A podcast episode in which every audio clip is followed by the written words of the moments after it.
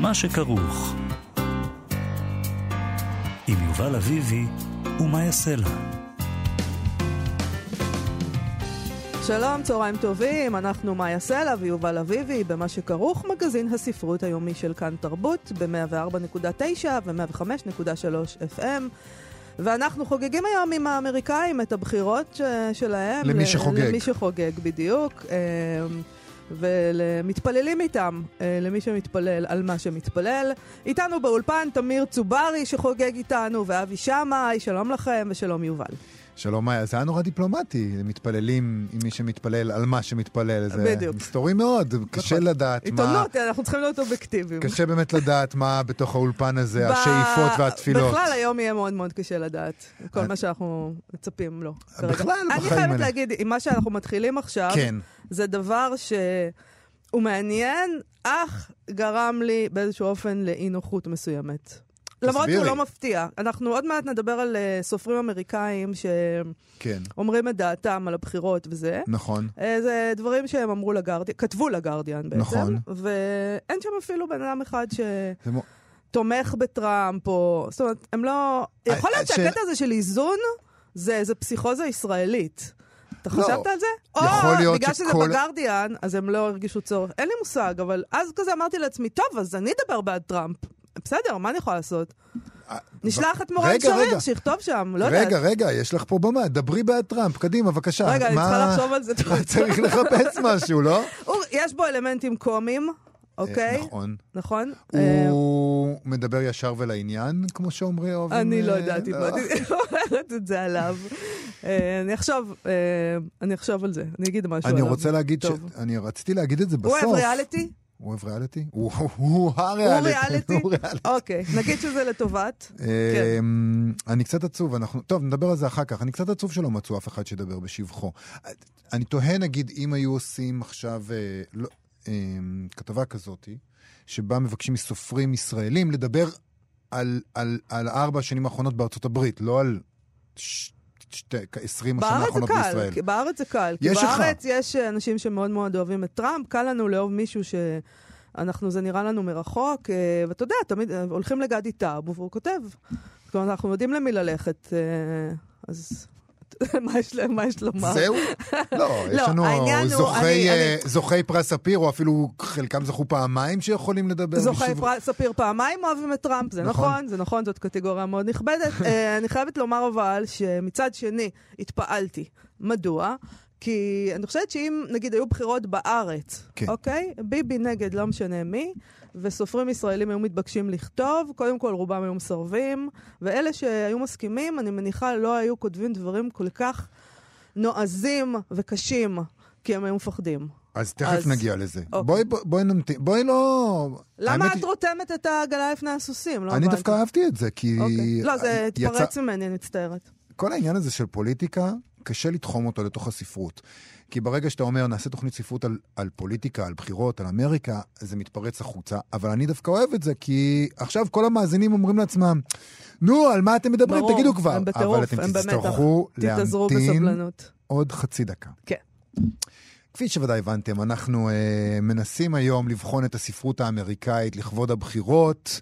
אה, מאוד מרגש, אה, שמענו בחדשות, ב- 100, 100 מיליון מצביעים הם אמרו בחדשות? כן. זה חסר תקדים, זה מדהים מאוד. אה, 100 מיליון מצביעים, זה יכול זה להיות מספר, שגם אה, אה, שם אה, אה, קצה אנשים נפשם. חשים דחיפות. כן. אה, אז אנחנו כמובן נדבר על ספרות, חס וחלילה, לא נזהם את המקום הקדוש הזה עם אה, פוליטיקה נמוכה. אנחנו ננסה אה, להבין במה עוסקת הספרות האמריקאית, במה עסקה פעם. ננסה אולי להבין באמצעותה את האמריקאים, שאנחנו חושבים שאנחנו מבינים אותם, אבל אני תמיד מרגיש, אולי אנחנו לא מבינים אותם, אני תמיד מרגיש שאני לא מבין אותם. באמת, כשאתה מגיע לארה"ב אתה מבין שהחיים בארה"ב זה לא פרק מסיינפלד, זה לא הוליווד, וזה אפילו לא הספרים שקראת על אמריקה. נדמה לך שאתה מבין, אבל זה, זה חיה אחרת. נכון. אה, אנחנו לא מבינים בכלל את האמריקאים. לזכו- לזכותנו ייאמר שגם הם לא מבינים אותנו. אנחנו נכון. גם... חוץ מניקול קראוס. היא מבינה את כולם. את כולם, את כולם, אבל עליה לא נדבר היום לדעתי. אנחנו נדבר עם שניים. עם מבקר הספרות והסופר דוקטור אריק לסנר, אנחנו נדבר על שקיעת הספרות האמריקאית. לדעתו, היא אינה מרכזית כמו בעבר, ואולי נדבר על הממשיך של פיליפ רוט הענק, שהוא בעיניו ג'ונתן ספן פויר, שזה ממש... אני לא יודע, רוט לא, לא מתהפך ממשיך, בקדרון? הוא לא, זה כאילו הסופר הגדול הבא, נגיד, כן, כאילו זה אבל ג'ונתן זה- ספרן פויר החיוור. נכון. אה, למה? מה קרה? מה קרה? מה השתבש? שנקרא, מה קרה לנו? מה קרה לנו?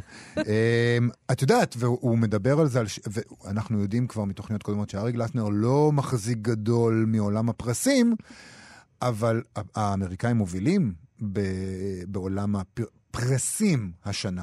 אז נשאל אותו איך זה, איך זה עומד צד לצד. הרי יש לנו זוכת פרס נובל אמריקאית, יש לנו ארבעה... לשירה. אה, לשירה, בסדר, כן, אבל בסדר אה, אוקיי. ספרות, שירה, מהמם. זה מה שניתן. יש לנו ארבעה אמריקאים בפרס הבוקר הבריטי. ללא ספק בפרס ה-National Book Award האמריקאי יזכה אמריקאי, הם לא יהיו בריטים מהבחינה הזאתי. אז איך יכול להיות שבתוך כל השפע הזה, אתה יודע, האמריקאים אה, אה, שוקעים גם בדבריו? יש, אה, נגיד, אה, כל שנה יש אנשים שזוכים בפרס ספיר, אה, וזה לא הפך את הספרות הישראלית לספרות אה, ענקית עדיין. זה שאנשים זוכים בפרסים, צריך לתת נכון. פרסים למישהו. אבל למה, נגיד, אז למה הבריטים לא מחלקים את הפרסים אולי, האלה? הב- אולי הבריטים, אה, אנחנו נעשה תוכנית מיוחדת על ספרות בריטית, ונבדוק מה ונדבר הבעיה בה על שלהם. ספרות אמריקאית, לא, כי הם נשאל. כל הזמן... אולי הם אפילו אולי יש להם בעיה עם. הבריטים, כן, יכול להיות. יכול להיות גם שיש שם יש להם איזה סוג של טראמפ, האימפריות, אה, שוקעות, אתה יודע. באימפריית שוקולד. זה גם הבעיה של ישראל, אימפריה ששקעה. היינו אימפריה. טוב, נדבר אחר כך עם אלעד ברנועי שלנו, שהוא יטען כי הספרות, כי יש ספרות טובה באמריקה. היא לא שוקעת, וזוהי הספרות האפרו-אמריקאית. אנחנו נדבר איתו על טאנה היסי קוטס ועל ספרות אפרו-פוטוריסטית. ומה זה בעצם אה, אפרו-פוטוריזם, ספרות אפרו- אפרו-פוטוריסטית? איזה ספרות שחורה נכתבת היום באמריקה? איך הם רואים אמריקה, את אמריקה? האם הם מרגישים חלק ממנה בכלל? ואם לשפוט לפי שמונה שנים שלטנו של טאנה היסי קוטס, שאנחנו בטח נדבר עליו היום, לא בטוח שהם ממש מרגישים שאמריקה קיבלה אותם. אם לשפוט לפי זה שיורים שם בשחורים ברחובות סתם, אז גם נכון, זה או, לא... או לוחצים להם על הצוואר זה עד לא- שמפסיקים זה- לזוז. זה לא מישהו- כזה יכול להרגיש אה, בבית. זה נכון. טוב, אז בואו... אז מה הסופרים האמריקאים? אוקיי, בואו נתחיל באמת עם העניין הזה של הסופרים האמריקאים. הם כתבו עבור הגרדיאן על הבחירות, על ארבע שנות דונלד טראמפ, על מה שהולך להיות עכשיו. ונתחיל עם הסופר דייב אגרס, שהוא כותב על הדיכוטומיה של החיים האמריקאים, כפי שהוא רואה אותה. הוא כותב על השבוע הזה שבו דונלד טראמפ, בן ה-74, שאולי עדיין היה מ- מדבק בגלל הקורונה, רקד לצלילי YMCA של ה-Village People אה, בפני אלפים מתומכיו. בעצרת כזאת, עמדו, אה, בעצרות, הם עמדו שם צפופים בעצרות בפנסילבניה ופלורידה, כאילו מתעלמים לחלוטין מהעניין הזה שנקרא קורונה. את יודעת, אה, תומכי אה, טראמפ אה, הולכים בלי מסכה ועם חולצה שכתוב עליה My Body, My Choice, נכון. באיזה רפרוף, אה, רפרוף. רפרוף. רפרוף, סליחה. וגם אה, רפרוף. גם רפרוף, דווקא למתנגדי ההפלות. ל, סליחה, לתומכי ההפלות. נכון. אז, אה, מותר לנו להסתובב כמו שבא לנו, להידבק ולהדביק להדביק, בדיוק. הנשיא יכול לעשות. אז מה שהוא כותב, דייב אגר, זה שבאותו שבוע שזה קרה, זכו אמריקאים בחמישה פרסי נובל. וזאת בעיניו דיכוטומיה, לטענתו היא מעולם לא הייתה בוטה יותר הדיכוטומיה הזאת. הוא כותב, עדיין יש לנו בני אדם נאורים שחושבים מחשבות עמוקות ויושבים במעבדות ובאוניברסיטאות, ולמרות זאת, במובנים רבים, הפכנו לאומה הטיפשה ביותר בעולם. תשמעי, רגע, אה, יש אנשים שאומרים שהם הרבה זמן כבר היו האומה הטיפשה בעולם. נכון, אבל הם לא חשבו עליהם. את זה על עצמם. נכון. תשמע, עכשיו הם כבר חושבים את זה על עצמם. אנחנו לא מתפעלים מהדבר חוכמה הזה. אנחנו ידענו את זה קודם, אבל לא סיפרנו להם. הוא מתאר את האתוס האמריקאי, לפיו כל אחד יכול לגדול ולהפוך נשיא, יש את האתוס הזה. כן. אה, כשהרעיון הוא שגם אדם שבא מרקע צנוע, אה, לא מבית עשיר ומחובר, יכול לעלות למקום הכי גבוה, לשבת בבית הלבן, אלא שבמהלך השנים הרעיון הזה הגיע לשפל עד המצב הזה שבו בשנת 2016, 60 מיליון אמריקאים חשבו שכוכב ריאליטי טלוויזיוני, בלי יום אחד של ניסיון בממשל משום סוג שהוא, יכול להנהיג את המדינה החזקה ביותר בעולם, והוא תוהה איך יוכלו האמריקאים לחזור ולהיות אומה רצינית. לדעתו, זה חייב להתחיל עם חינוך. אזרחות, הוא כותב, היא לא נושא שנלמד כבר בבתי ספר אמריקאים, והוא חושב שצריך להחזיר את האזרחות לתוכנית הלימודים כבר מבית הספר היסודי. אה, אם הם יחכו עד אז, זה ייקח כמה דורות עד שהם אה, יתקנו את עצמם.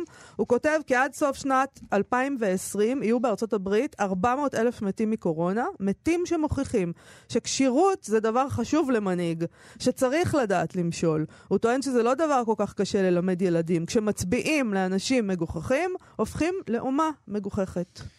פשוט. זה כן, די פשוט. ילד יכול להבין את זה. ילד יכול להבין את זה. Uh, המשורר והסופר אושן וונג כותב שהוא תוהה לגבי עצם הנשיאות עצמה. גם כן, דבר שכבר שמענו אותו בארבע השנים האחרונות.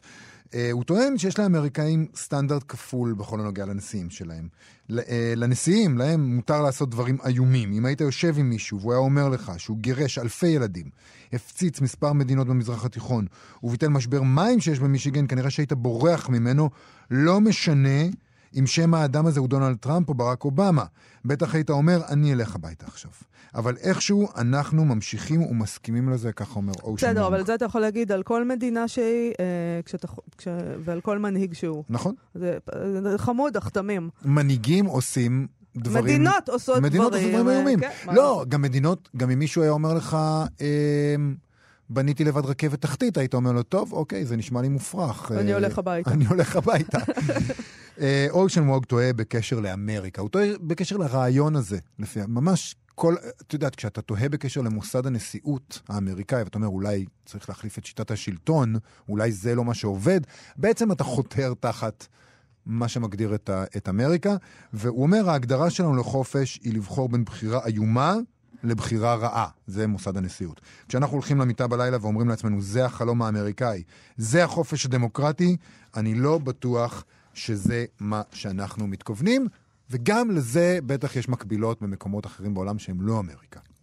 אמ, בניגוד אמ, לסקרים, אושן וונג אומר שהוא פסימי לגבי הבחירות האלה. הוא אומר, אני יודע שהסקרים נראים טוב בשביל ג'ו ביידן, אבל אני גם חי כאן. גדלתי בקרב רבים מבני מעמד הפועלים. אני חי במסצ'וסטס, ואם אתה נוסע 30 דקות מחוץ לנורת'המפטון, יש תומכי טראמפ. אז לא אהיה מופתע אם הוא יזכה שוב, בהתבסס על האנשים שאני פוגש. שזה... אל תסמכו על הפיד שלכם, הפיד בקיצור. שלכם, אה, שכולם שם מצביעים מרץ, ניסינו את זה כמה פעמים, זה לא עבד. או על כתבות בגרדיאן שבהם מראיינים סופרים אמריקאים. אל תסמכו על הפיד של הסופרים אל תסמכו על האמריקאים. אף אחד.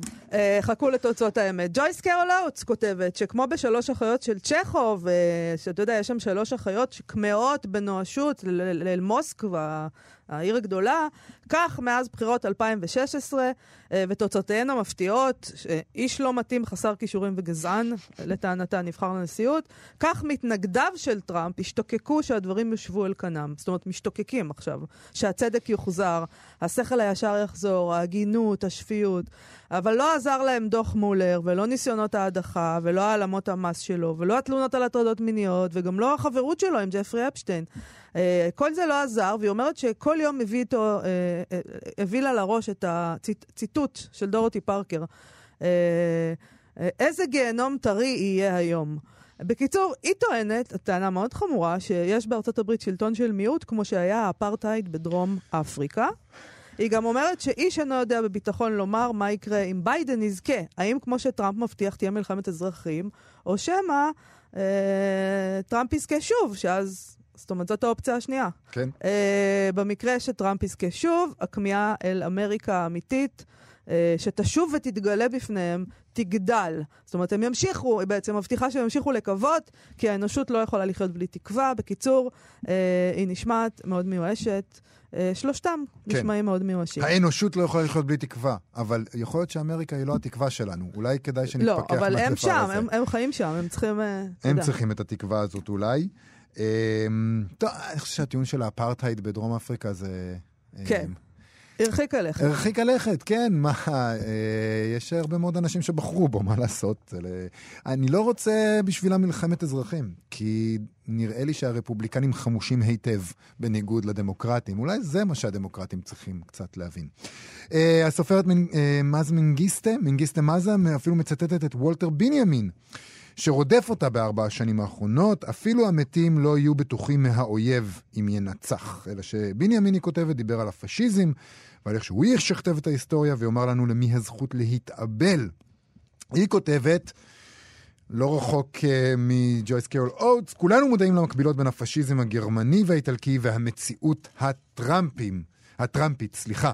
בקיצור, אה, אני לא יודע אם חיפשו או לא מצאו, ולא מצאו או לא חיפשו בכלל, אבל אין שם סופר אחד שחושב שטראמפ הוא החלום האמריקאי, וחבל שאין. חבל שלא מצאתם אחד. ריצ'רד פאוורס כותב שם על ארבע שנים של עצבות, אימה וטראומה. הוא אומר, כולנו שבורים מזה. הוא טוען שגם אם ביידן ינצח, וגם אם טראמפ יימנע מלעשות את מה שהוא מאיים לעשות, לא לקבל את תוצאות הבחירות, ייקח שנים להחלים מהפצע הזה שנמצא בלב האומה. אה, טוב, דברים קשים מאוד, שבעיקר גורמים לי לחשוב על האופן שבו אה, לא נשמע אמרתי את זה בפתיחה, לא נשמע קולם של סופרים ישראלים כמעט בכלל, פתאום אתה, רוא, אתה מבין את זה, שאנחנו לא שומעים אותם, והנה פה אה, אנשים מעיזים לומר דברים מאוד מאוד מאוד קשים, בפרהסיה, בעיתון, ומה שמעיד על כך שאולי בכל זאת לא מדובר בפשיזם גרמני או איטלקי.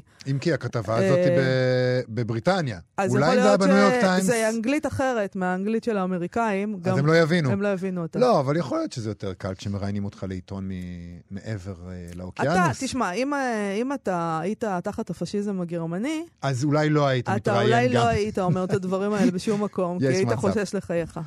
טוב, תכף נדבר על... אה, אני או- אומרת כזה דבר, תראה, טראמפ זה מספיק רע. אה, מכל מיני סיבות, כן.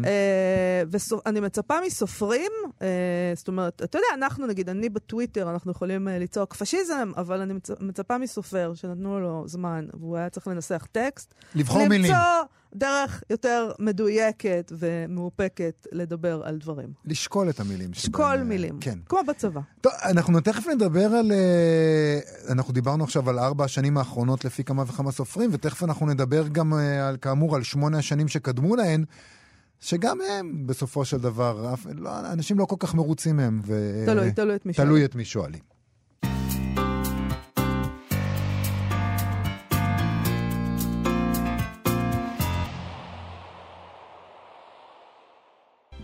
ואנחנו, כאן תרבות, מה שכרוך, מאיה סלע ויובל אביבי, בתוכנית מיוחדת לכבוד הבחירות באמריקה, שממש מתרחשות ברגעים אלה ממש. אה, ואנחנו מנסים לבדוק את הספרות האמריקאית. אה, איפה היא עומדת, מה היא מספרת, עד כמה היא חשובה, והאם היא מגוחכת כמו שרומזים סופרים אמריקאים שאמריקה הפכה להיות. אה, פעם היא הייתה חשובה, הספרות נכון, הזאת. מאוד. ואנחנו שואלים, האם היא עדיין כזאת? אה, מפיליפ רוט ועד ג'ונתן ספנפויה, מה קרה לנו, כלומר להם? ואיתנו כדי לברר את הסוגיה הזאת, הסופר ומבקר הספרות, דוקטור אריק גלסנר. שלום, אריק. שלום וברכה. אז האימפריה שוקעת? זהו, זו שאלה טובה. יש, יש איזה שתי גישות אה, כלליות, אני חושב, אה, ב- ביחס בין שגשוג תרבותי לבין שגשוג בתחומים אחרים. יש כאלו שטוענים חברה משגשגת באופן כללי, אז גם הספרות והתרבות שלה משגשגות, ויש דוגמאות היסטוריות. החברה של אוגוסטוס הרומאי, מיטב הספרות הרומית, נכתבה בשנות השגשוג של אוגוסטוס, ויש עוד דוגמאות. ויש את איזו הפוכה שבארץ פעם עמוס עוז נתן לה ביטוי במאמר מפורסם לאור התכלת העזה, ש... שספרות ותרבות אה, מתעלות על עצמם דווקא בשעת שקיעה של החברה הכללית שעוטפת אותם. אז זה שתי אסכולות. אני יותר מזדהה עם עמוס עוז. אה, זהו, אני דווקא יותר באסכולה הראשונה ש, שיש אה, קורלציה בין שגשוג תרבותי לשגשוג בתחומים אחרים. פיג'רלד פעם תיאר את זה במשפט uh, culture, follows, culture follows money, כלומר תרבות הולכת אחרי הכסף. Uh, ואם אם זו הפריזמה שמסתכלים בה, אז אני חושב, לפחות מההתבוננות שלי, כן, אני לא חי באמריקה, תרבות, ספרות אמריקאית זה לא הספרות הראשונה שלי, כן, זה לא, לא שפת האם שלי, אבל אני קורא מה שמתרגמים ולפעמים גם מה שלא מתרגמים. במחצית השנייה של המאה ה-20, שנות ההגמוניה האמריקאית הבלתי מעורערת, היו גם שנים שהספרות האמריקאית בעיניי ללא עוררין הייתה הספרות המעניינת ביותר שנכתבה בעולם. כלומר, הדור הזה של ילידי שנות ה-20 וה-30 למאה ה-20, שהתחילו לכתוב בשנות ה-50 וה-60, אה, כמובן, השמות הידועים, אה, סול בלו ופיליפ רוט ונורמן מיילר וג'וזף הלר ופלני אוקונור וג'ון אפדייק. אפדייק, כל אלה ללא עוררין היו הספרים הרלוונטיים ביותר, המעניינים ביותר שנכתבו. אני אומר ללא עוררין, כמובן היו עוררין בגלל הטינה כלפי האימפריה האמריקאית, אבל אני חושב שהסתכלות אובייקטיבית, ללא פניות, הייתה מסכימה ששם קורים הדברים. כלומר, שם מבחינה ספרותית קורים הדברים, וזה אגב... דור שני כבר לספרות בולטת, יש את הדור שקדם להם ילידי 1900, זה המינגווי, פיצג'רלד, סטיינבק, פוקנר וכולי וכולי, שזה גם דור ספרותי מפואר. היו כאן רצף של שני דורות ספרותיים גדולים. אני חייב רגע לעצור אותך ו... דור שלישי הורס, זה דבר ידוע. דור ראשון מקים, דור שני מבסס, דור שלישי הורס. אנחנו הגענו... מ... סליחה, כן. יובל, אני מצטערת. מפוקנר עד אה, ג'ונתן ספרון פויר. הידרדרנו דרך כן, ארוכה. זה נכון, כלומר, זה נכון שיש, שאחרי עלייה צריכה להיות ירידה, אבל כשאני מסתכל על הספרות האמריקאית, שוב, אני לא מכיר הכל, אני לא, אני לא מומחה, זה לא תחום המומחיות שלי, אני מבקר ספרות ישראלי שקורא את הכותרים המובילים שמתרגמים, וקורא גם דברים מובילים שאני שומע עליהם שלא מתורגמים. יש ירידת ערך ברורה, כלומר, הספרות של ה-20-30 שנה האחרונות היא או סנטימנטלית, או, אה, אה, או ספרות של אה, מיעוטים של, שמאפשרת ספרים בינוני, לבינוניים להיכנס תחת הטיקט הזה. לא שספרות מיעוטית היא, היא לא יכולה להיות מעולה ויש דוגמאות ידועות, אבל אני קורא נגיד ספרים שזוכים בפרסים הספרותיים הנחשבים בארצות הברית, חלקם הם ילדותיים, סנטימנטליים, זה לא, זה לא הרמה של הדור של... של ה great Jews. אני רוצה רגע לקשר בין שני הדברים האלה. מרטין איימס קרא זהו, הגרייט ג'וז זה גם, אה, עוד מעט נדבר על העניין היהודי פה, אבל יובל, כן. אמ, אני רוצה רגע, אתה אומר בעצם שאנשים היום, אה, הסופרים המובילים שזוכים בפרסים וכולי, ומקבלים את כל התהודה הזאת, אה, זה קורה בגלל תקינות פוליטית. אותה תקינות פוליטית שגורמת לי להגיד, להעיר, להזכיר שהשמות האלה שאתה ציינת, כמעט כמעט כולם, אני חושב שחוץ מפלנרי אוקונור, אה, גברים לבנים. כן. יהודים. אה, אה, אה, מרטין איימס שמעריץ את הדור הזה אמר, יש שם את הגריי ג'וז וג'ון אפדייק. זה הדור ה... וג'ון אפדייק בעצמו ניסה לכתוב רומנים כסופר יהודי אמריקאי, יש לו איזה פאזה כזאת מעניינת בקריירה מרוב הדומיננטיות. קודם כל, קודם כל צריך לזכור שיהודים בשנות ה-50, ה-60 וה-70 זה לא גברים לבנים, זה מיעוט, כן? זה מיעוט שההשתלבות שלו היא פנומנלית בתרבות האמריקאית, אבל זה שנים שה... ההשתלבות לא הייתה מובנת מאליה. כשאתה קורא את הרומן אה, הקורבן של סול בלו על האנטישמיות, רומן מסוף שנות ה-40, אתה רואה שזה לא... היום אנחנו מסתכלים לאור ההצלחה אה, לאחור. שוב, אני רוצה לדייק בטיעון שלי. אני לא טוען חלילה שאין ספרות מיעוטית מעולה, משובחת ומופתית. אני טוען שלפעמים, תחת החסות הזאת, לפעמים, ואני רואה את זה למשל בפרסים, אה, בספרים שזוכים בפרסים, שאתה רואה ספר שהוא בינוני במקרה הטוב, אה, ו- ואתה אומר, הוא זכה בזה, הוא זכה תחת הכותר הזה. היה ספר שזכה, שנקרא מחתרת המסילה בעברית, אני לא, אה, לא מצוי תחת ידי כרגע, השם המקורי, שזכה בשני פרס, שני הפרס, באותה שנה בשני הפרסים החשובים ביותר, בפוליצר ובנשיונל... כן, בוק אוורד. כן, בוק אוורד, וזה ספר בינוני. זה ספר בינוני, ואתה עומד משתאה רק בגלל שהוא עוסק, כלומר, ההשערה שלי, וזה כנראה הסיבה, בגלל שהוא עוסק בנושאים של אה, יחסי שחורים לבנים בארצות הברית. עכשיו, כמובן, כמובן, כמובן שיש ספרים מצוינים אחרים וכולי. אני אומר במבט גס, ממה שאני יכול להתרשם מהכותרים שצפים על פני הזרם ומגיעים אליי, זה המצב. אולי זה אה, המצב של הספרות בכלל, ואין יותר את הספרות הגדולה שהייתה... אז אני לא חושב, תראי, היה, היה, הנוכחות של פרנזן אה, יצרה תקווה גדולה אצלי, לפחות להתחדשות של הספרות האמריקאית הגדולה, והוא גם קצת קיים, כלומר בתיקונים ובמובן מסוים בחרות הוא קיים, אה, של איזה חזרה לספרות כאירוע מרכזי. כלומר שאובמה קורא אותו והוא מופיע על השער של הטיים, ועם כל זה שזה קצת נחות להיאחז בסממנים חיצוניים כאלה, אבל יש לזה משמעות, יש לזה משמעות, לה, והוא, ניסה, והוא ניסה במובן מסוים גם הצליח תקופה מסוימת להעלות את הנס של הרומן האמריקאי הגדול וכולי, כי הספרות כאירוע מרכזי, זה מה שאני מתכוון, כן. מתכוון אליו. אבל הוא כבר עשור, נראה מה הוא יעשה בעתיד, הוא כבר עשור לדעתי, הוא לא פוגע, הוא לא בכיוון, הרומן האחרון שלו, טוהר, הוא רומן נורא נורא כיף לקרוא אותו, אבל בשום פנים ואופן הוא לא רומן משמעותי, הוא, הוא כתיבה מופתית מבחינת הפאן, כן? אבל והוא מתעניין בציפורים, במקרה הזה, הוא פחות מתעניין בספרות. זה הרושם שלי, מסות בעייתיות טוב, הוא על, בטוח, כותב... הוא על בטוח גבר לבן, אי אפשר אה, לקחת כן. את זה ממנו. עכשיו צריך, שוב, אני לא, התקווה, אה, שלא יהיה טעות, התקווה יכולה לבוא מגבר אה, שחור, צהוב, לבן, אישה, לבנה, צהובה ושחורה. ולא, אני מדבר על התחושה שאין איזה אירוע מרכזי. את אומרת בספרות, אני לא בטוח, הספרות דווקא... אה, יש, יש דברים מעניינים שקורים בספרות, והם לא קורים בארצות הברית בעשור האחרון, ואולי אה, למעט פרנזן ב-20 השנה האחרונות. אבל אם אה, אנחנו רוצים לעשות איזה מין השוואה גסה קצת אולי, אבל מה לעשות, אנחנו גסים, בין פיליפ רוט לג'ונתן ספרון פויר, כדי להבין כן. מה, מה עומד מול מה פה. כן, תראי, ג'ונסון, עד הרומן האחרון שלו, כמדומני, הנני, שיצא ב-2014, שהוא לחוד, אני תכף אומר עליו כמה מילים, כי הוא רומן מרשים, ג'ונסון ספרפון היה אה, אה, כותב רב חן ורב המצאה ורב כישרון, אבל קיצ'י. יש שם איזה קיצ'יות בסיסית, הרצון הזה להתחבב, הדמות של הילד שאתה מחבב אותו, הדמויות של ה...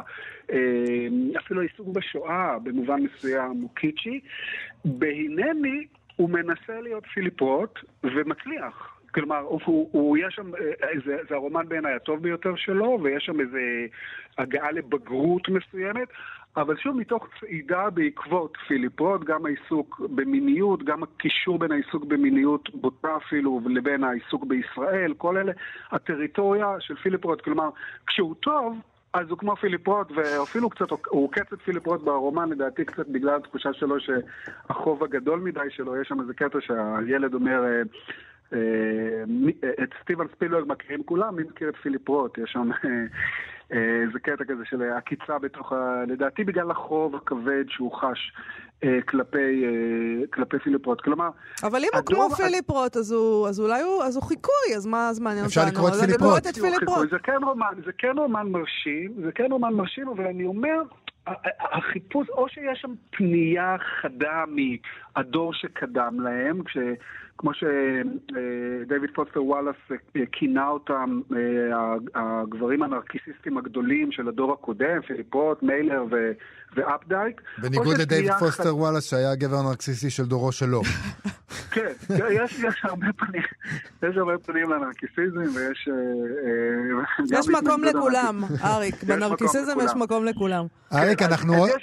כן. אנחנו עוד שנייה צריכים לסיים, ואני רוצה לשאול אותך שאלה אחרונה. הזכרת כבר את, ה, את הפרסים שאתה לא ממש אה, תופס מהם, כן, אה, אבל כן. זה לא קורה רק בארצות הברית. אה, אתה אומר שקיעת התרבות ולא קרה דבר משמעותי וכולי וכולי, בשנה שבה גם פרס הבוקר הבריטי יחולק כנראה, רוב הסיכויים סט, סטטיסטית, לאמריקאי, הנובל ניתן לאמריקאית. יכול להיות שהעולם לא מסכים איתך.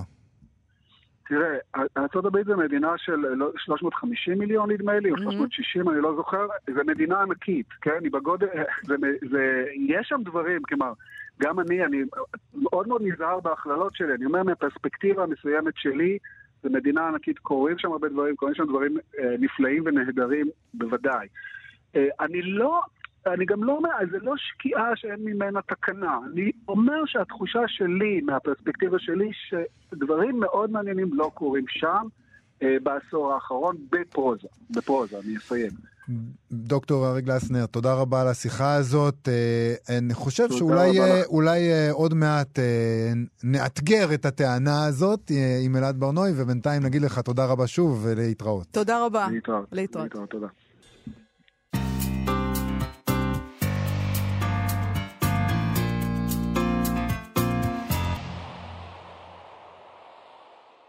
אנחנו מה שכרוך, מגזין הספרות היומי של כאן תרבות, היום במשדר מיוחד לכבוד אה, הבחירות האמריקאיות. הרמתי עם השיר הזה שבחרת אותו. נכנסת לדיכאון? אני באתי. מוכן בדיכאון מהבית, זה הכל אוקיי, בסדר. אז רופוס איתך. אה, אנחנו דיברנו עם דוקטור אריק גלסנר על שקיעתה הספרותית של אמריקה. אה, אולי מוטב נאמר שקיעתה הספרותית של אמריקה הלבנה, או שקיעתה בכלל של אמריקה הלבנה. אה, למרות שזה אידיוטי להגיד שקיעתה, כשתראה מה קורה שם ותראה מי הנשיא. אה, אז אז זה לא יהיה נכון להגיד. אה, אה, בוא נ... כך לפחות עומד לטעון אלעד ברנועי, שנמצא איתנו באולפן. אה, הוא טוען אה, בחוצפה בלתי תאומן שהספרות הכי טובה באמריקה היא הספרות האפרו-אמריקאית. שלום אלעד ברנועי. אהלן. אה, הרס לי את כל הטיעון, זהו, עכשיו אין לי מה להגיד. אוקיי, רגע, אז- ביי. זה מבחן אמריקאי פשוט. אנחנו במבחן אמריקאי, יש ארבע תשובות. יש לנו המון דברים לדבר עליהם, בואו נתחיל, לא נבזבז זמן. אולי ננסה להתחיל עם משהו שיבהיר לנו את הסביבה שבה אנחנו פועלים כרגע. אה, כי זה בכל זאת יום הבחירות, ואנחנו רוצים אה, להבין את שלטון טראמפ, ולעשות את זה בעזרת טאנה אסי אה, והספר שלו, שמונה שנים שלטנו, שבו הוא בעצם טוען שאובמה הביא לנו את טראמפ, כלומר, יותר נכון אולי, חוסר היכולת של אמריקה הלבנה לסבול את הרעיון של נשיא שחור. כן, אז אה, הוא בעצם כותב, אה, אה, זה שמונה מאמרים שפורסמו כבר, ברובם באטלנטיק. כל, כל אחד... ב, כולם, ב, כולם באטלנטיק, כולם. באטלנטיק, ו, ו, וכל אחד בש, בשנה, שנת כהונה אחת של אובמה, ולפני כל מאמר הוא מביא גם איזה... הקדמה קצרה, מבוא, והוא גם מודה שם בכל מיני טעויות שהיו לו, הוא מתבונן מחדש בטקסטים האלה על אי מתן דיוק, על אי דיוקים, אי מתן קרדיט וזה. עכשיו, כן, המאמר באמת הכי... אה, אני חושב שזה ה-DNA של הספר, אה, זה שהוא הוא מנסה להסביר למה, אה, למה טראמפ עלה. והסיבה שטראמפ עלה, אה, אה, אליבא דתנאסי קוטס, היא שהאמריקאים לא יכלו לסבול את זה שבמשך שמונה שנים היה להם נשיא שחור. ותגובת הנגד שלהם הייתה לבחור בהפך המוחלט. וההפך המוחלט זה המפלצת כתומת השיער, דונלד טראמפ, שהוא הוא, הוא בז לכל ערך ש, ש, שאובמה חרט על דגלו. אה, אבל מה שהוא גם אומר זה שבעצם הט... הטענה אה, העמוקה שלו היא שזה לא רק תגובת נגד לאובמה, אלא שגם בשמונה שנות הכהונה של אובמה, אמריקה הייתה לבנה וגזענית ולא קיבלה את השחור. אפילו כשעמד בראשה נשיא שחור, השחורים היו מחוץ למחנה, תמיד היו ב... ב... העובדה, העובדה שנשיא שחור עמד בראשם לא הפריע להם להרגיש שהשחורים הם נטע זר במדינה. נכון, האמת שגם יש לו, באחד המאמרים שם, אה, הוא כתב על אובמה מאמר מאוד ביקורתי על, אה, על כך שהוא נאלץ, אני מסמן במרכאות, להלבין את עצמו כדי למצוא חן אה, בעיני הקהל הליברלי הלבן, ו- ושהוא לא באמת נשיא שחור. שזה, אלה אמירות מאוד קשות למישהו שכמובן, שזה הזהות שלו וגם זה כל הטיקט הפוליטי שלו. אה, אני חושב הוא שאולי... היה, הוא, הוא אומר, אם אני לא טועה, הוא מדבר שם על השחור הטוב. אובמה היה השחור הטוב. נכון, יש את העניין הזה של השחור הטוב, זה, זה בכלל, זה, זה משהו שנפוץ בכתיבה, בכתיבה שחורה אה, אה, עיונית, על אה, השחורים שכאילו נדרשים להיות twice as good. כן. הם מצפים מהם להיות טובים יותר, נעימים יותר. ביל קוסבי היה כאילו המייצג של הדבר הזה, הוא גם תמיד היה נואם נאומים על זה שאפשר להשתלב, אפשר, רק תלבשו סוודרים ותהיו בטלוויזיה והכל יהיה בסדר. כמובן שהדבר הזה התפוצץ בפרצוף של כולם, כשביל כן. קוסבי התברר בתור אנס. הוא לא היה סדרתי. פעמיים טוב. לא, לא. הוא לא היה גם, לא, גם לא פעם אחת. אה, אה, אבל, אבל אני חושב שאולי הטענה המרכזית שיש כאן, ש- שהיא מה שקוטס אומר, זה שה-DNA הלבן בארצות הברית הוא גזעני. ולא משנה איך נסובב את זה ואיך נשנה את זה, עד שהם לא יתמודדו עם ההיסטוריה שלהם ועם מי שהם עצמם, עם העליונות הלבנה שטבועה בהם, זה הכל מונחים שלו, אה, הם, הם לא יצליחו לקבל את זה שיש שם שחורים. אוקיי, אנחנו... אה, זה הרקע. בוא נדבר על ספרות שחורה, שאתה טוען שהיא הספרות הכי טובה היום באמריקה. אולי בגלל הדבר הזה. אה, ומה, ו, ומעניין אותי מה, מה אמריקה בשבילם, בשביל הסופרים האלה. אז אה, הקשבתי לשיחה עם אה, עמיתי אה, ארי גלזנר, ואני חושב ש, שיש לנו איזושהי תפיסה אה, אה, שונה לגבי אה, בכלל מה ספרות אמורה לעשות. הספרות הגדולה שהוא מדבר עליה, אה, ספרות אה, אה, שעושה מהלכים גדולים של אה, הרומן האמריקאי הגדול, זו בדיוק הספרות שאני מתנגד לה ומעוניין שתיעלם מן העולם, ולכן אני שמח לראות ספרות שחורה שעושה בדיוק את הדבר הזה. כלומר, היא מערערת על, על הרעיון בכלל, לא רק של המשפחה האמריקאית, לא רק של החלום האמריקאי, על הרעיון של אמריקה, על הרעיון של הבית הזה. למה שהם הרגישו שם בבית במקום שהסיבה שהם הובאו אליו היה פשע, והאופן שבו הם ממשיכים לגור בו עדיין מתנהל בצורה שיש שיגידו שהיא פושעת. אה, אז, אז גם מבחינת מבנה, כן, אני, אני, אני, אני מבין את הטענה הזאת, אה, שלא נכתבים רומנים גדולים כל כך. אה, אני גם מסכים אגב לגבי הטענה שמחתרת המסילה למשל, ספר בינוני, שהסיבה שהוא זכה בכזאת תהילה, אה, זה, זה העניין הפוליטי, זה שהוא עוסק בעבדות. אני כן חושב שיש איזושהי נטייה גם להשתמש במילים תקינות פוליטית בשביל להגיד שאנחנו לא אוהבים ספרים, אה, כשהם ספרים טובים מאוד, ולקרוא אותם רק תחת המשקפת הזאת. אני חושב שחלק מהבעיה כאן היא שגם הספרים האלה ברובם לא מגיעים לארץ. רוב הספרים שמגיעים לארץ הם, הם ה... אני מצטער להגיד, הם הספרים הבינוניים, הם לא מתאימים. אז תן לנו כמה דוגמאות אחרות uh, לאנשים שעושים לדעתך את זה כמו שצריך. אז אה, תראו, זה, זה שמות ש, שחלקם עלו כאן כבר. Mm-hmm. אני כן. חושב ש, ש, אם אנחנו מדברים על קוטס, אז הדבר שהוא הביא לשיח דווקא לא בספר הזה, אלא בבין העולם וביני, זה העניין באמת של אה, לדבר על הגוף השחור באמריקה. וזה שיח שהוא מאפשר המון המון דברים, ואפשר לקרוא את זה כשיח זהותני רק, אפשר לקרוא, אבל אני קורא את זה כמשהו הרבה יותר עמוק, לכולנו יש גוף, כולנו מבינים איך הגוף שלנו נחווה במרחב, ומה זה עושה, וגם כולנו חווים כאב ואובדן, והוא מתמודד עם כל הדברים האלה. אז הוא, זה, אני חושב שבין העולם מביני זה מין ממואר כזה ש, ש, שנהיה ארבע של כל מיני ספרות אה, אה, אחרת. הספרים שאני אזכיר כאן, זה, את חלקם כבר הזכרתי, אה, אז דוגמה טובה, שני משוררים שאני רוצה להזכיר, זה ג'ריקו בראון, שגם זכה בפוליצר לשירה, אה, אה, אה, והוא כותב הרבה על העניין של האלימות המשטרתית, זה כאילו אחד הנושאים שהוא מטפל בהם, אבל האופן שבו הוא משתמש בשפה, זה העניין. אמ, אני זוכר איזה דוגמה מאוד קטנה, אבל שהוא נגיד, הוא, הוא, הוא, הוא, הוא לא אוהב שמשתמשים בפועל במילים סבילות, נגיד שאומרים אישה נאנסה. לא, גבר אנס. כלומר, הרעיון של לדבר על, ה, על התוקף ולא לדבר על התוקפן, הוא בכלל עושה שם איזשהו מהלך כזה של להפוך את הרעיון הזה של להיות קורבן. אמ, יש לצידו עוד משורר אמריקאי, אפרו-אמריקאי, שקוראים לו טוני בלנט, אה, שהוא עכשיו מועמד Book Award, אה, שלמרות שמחתרת המסילה זכה בו, למרות שגם עוד ספרים לא טובים זכו, זה עדיין פרס טוב מאוד בעיניי.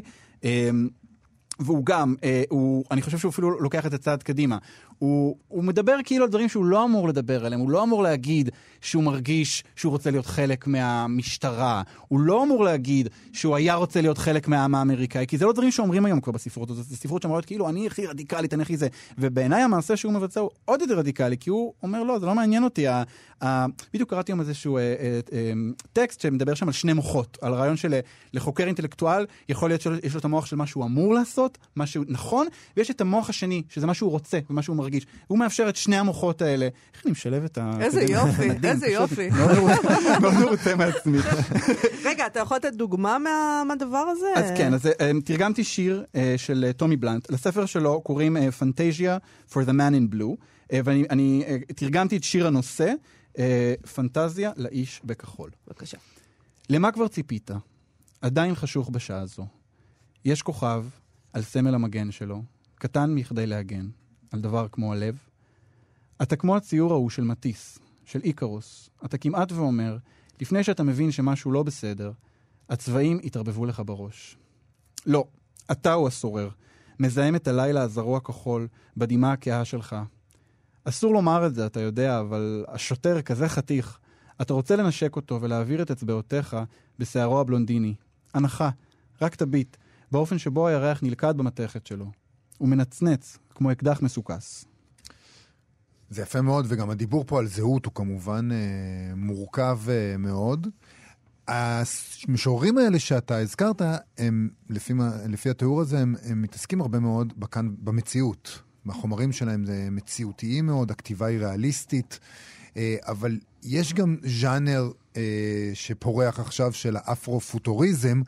אני חושב שהמון אנשים מכירים אותו דווקא באמצעות הקולנוע, בזכות הפנתר השחור, שגם הוא ככה אה, נושק לאפרו-פוטוריזם, שה... אה, הנגיעה בנושאים אפריקאים אה, נעשית באמצעות פנטזיה. מדע בדיוני. מדע בדיוני ופנטזיה, כן. כן, כן אז אה, זה מצחיק להגיד שעכשיו זה, זה נושא, זה כזה... אני כאילו נוחר בבוז, טוב שנזכרתם, אבל, אה, אבל כן. זה... לא המצאנו את הגלגל, פה לא, מדברים על זה כבר כמה לא, שנים. לא, לא אתם, באמת, אבל פתאום זה, זה כאילו נושא חם, אבל זה, זה מצחיק, כי זה באמת, זה נושא שכבר, אני כבר מרגיש שהוא לעוס מרוב, ש, מרוב שכבר קראתי את הספר, לא משנה. בכל מקרה, זה, אה, הרעיון של אפרו-פוטוריזם זה באמת, זה בעיקר מדע בדיוני.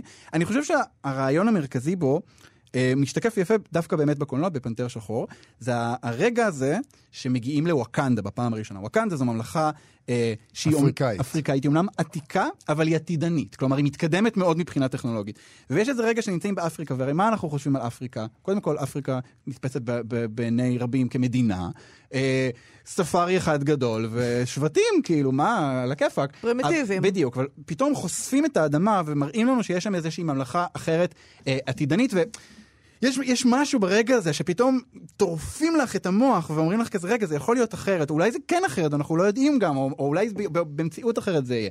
ו, ואני חושב ש, שיש משהו ברעיון הזה של, החיבור נגיד לאפרו-אמריקאיות הוא, הרבה מדברים על, על נגיד לחזור לאפריקה, אני חושב שקנדריק למר נגיד בשיר שלו The Blacker the Berry, הוא, ש... הוא אומר I'm African American, I'm African, כלומר הוא מתחיל בזה שהוא אפריקאי אמריקאי ואז הוא מוחק את האמריקאי, הוא אומר לא אני אפריקאי. החזרה לאפריקה נתפסת כאיזה משהו ש... שאולי אפשר לדבר עליו, אבל כשאומרים חזרה אז אנחנו תמיד מדברים על העבר, אנחנו חוזרים אחורה, אנחנו שבים לאיזה ארץ עתיקה וקסומה, ואז באות סופרות כמו ג'יי קיי ג'מיסין ואוקטביה באטלר שהיא האימא של כל הז'אנר הזה, ואומרות לנו לא. החזרה היא לעתיד. אנחנו, אפריקה יכולה להיות מחשבה עתידנית ולא מחשבה אה, פרימיטיבית, ישנה, אה, אה, נכשלת. ו, ומה שהספרות הזו עושה, לפעמים הוא באמת מאוד מעניין.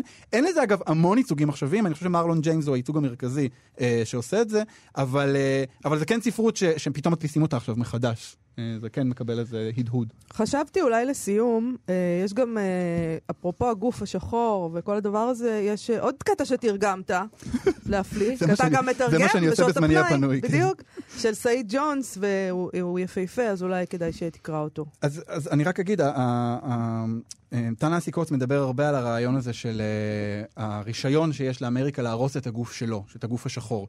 וסעיד ג'ונס, בממואר שלו, שנקרא How We Fight for Our Lives, איך אנחנו נלחמים על החיים שלנו, הוא, לדעתי הוא לוקח את זה צעד קדימה. אה, ואני אקרא. לגבי עצמי אומר כך, אמריקה, עשיתי את הטוב ביותר עם מה שניתן לי. הגבר, נקרא לו דניאל, נראה מוכר כשראיתי אותו מצידו השני של החדר, כאילו כל חלק ממנו הושאל מילד או גבר אחר שרציתי. הוא נשען על הקיר, לגם בירה באכזבה. היה לו את סוג השקט הזה שהבחנתי בו אצל גברים מסוימים ורעבתי לו זמן רב. הדממה של גברים שיש להם הכל, ולכן הכל משעמם אותם. שלא משקיעים אפילו טיפת אנרגיה כדי לפלרטט, לשדל או לשכנע, כי הם יודעים שאמריקה תבוא אליהם בזחילה על הברכיים. אני מבין עכשיו שמה שרציתי זה לא רק את גופיהם של גברים כאלה, אלא את הכוח שלהם, ומה שהם יכלו לעשות עם הכוח הזה לכולנו. הכפייה הברוטלית של הרצון, גורל שבא לידי ביטוי באיום הבלתי מדובר שבגופיהם השריריים ובעורם הלבן. רעבתי לכוחו של אותו גבר כל אמריקאי, ה-Marlboro Man ובנו הבכור של ה-Marlboro Man, הקוורטרבק בתיכון, המנכ"ל העתיד של החברה, ארנסט המינגווי, ג'ון ויין, אודיסאוס, הרקולס, אקילס, המגן בכבודו ובעצמו, האב טיפוס שנחצב בסלע, הכל אדם הארור, נער הזהב, האחד. אם לא אוכל להפוך לכזה בעצמי, חשבתי, אוכל לשרוד בכך שאטרוף אותו, שלם. ככל שהיה יותר סטרייט, ככל שהיה יותר גברי, כך רציתי לראות אותו ברגליים פתוחות או פרוסות אל על, גבו מקושט באורגזמה שנתנה לו לא רק עונג, אלא גם אזהרה. למרות הגבר שאתה אומר שאתה, בעתיד שאני חי בו, גברים כמוני באים לכבוש אותך, ולא ניקח שבויים. חשבתי שזה מה שאומר, להיות גבר שנאבק על חייו. אם אמריקה שונאת אותי על כך שאני שחור והומו, מוטב כבר שאחשל את עצמי. לנשק. אין דרך יותר טובה מזאת לסיים את התוכנית. זה פשוט. יפה גם שבשני הקטעים האלה, אמנם הם מציאותיים, אבל יש שם את ההרקולס ואת אכילס, ואצל, אה, בפנטזיה לאיש בכחול יש את סמל המגן קטן מכדי להגן. לגמרי, לגמרי. גם פה אפשר לראות, אם ממש מתאמצים, את, הפוטור, את הפוטוריזם הזה. ממש מתאמצים. ממש מתאמצים. משם הגענו לשם, אני לא... לא, אבל יש פה את המקום הזה של, ה, של הגיבור על, נקרא כן, לזה. של הגבר הקול אמריקאי, לקחת אותו ול- ולפרק אותו. וזה העניין הזה של הזהות, להגיד אני שחור, אני הומו, ועדיין יש לי את, ה, את המקום הזה שבו המגן הקול אמריקאי הזה הוא על החזה. כן. אנחנו צריכים לסיים. כן. כמה נורא, למה לא קיבלנו תוכנית של שעתיים? היו לנו עוד הרבה דברים אה, להגיד. רצינו אוקיי. לקרוא, רצינו נכון, זה, אבל... נכון. אה, אולי נעלה לעמוד הפייסבוק שלנו כמה קצת קטעים, חומרים כן. אה, שלא הספקנו. תודה רבה לתמיר צוברי ואבי שמאי שעשו איתנו את התוכנית. אתם מוזמנים כמובן, כאמור, לעמוד הפייסבוק שלנו, מה שכרוך עם יובל אביבי ומאיה סלע, וגם לעמוד הפייסבוק של כאן תרבות. אה, אנחנו נהיה פה שוב מחר. בהצלחה לאמריקאים לכולנו, וגם ו- לנו. ולמי שמתפלל. להתראות. אתם מאזינים לכאן הסכתים, הפודקאסטים של תאגיד השידור הישראלי.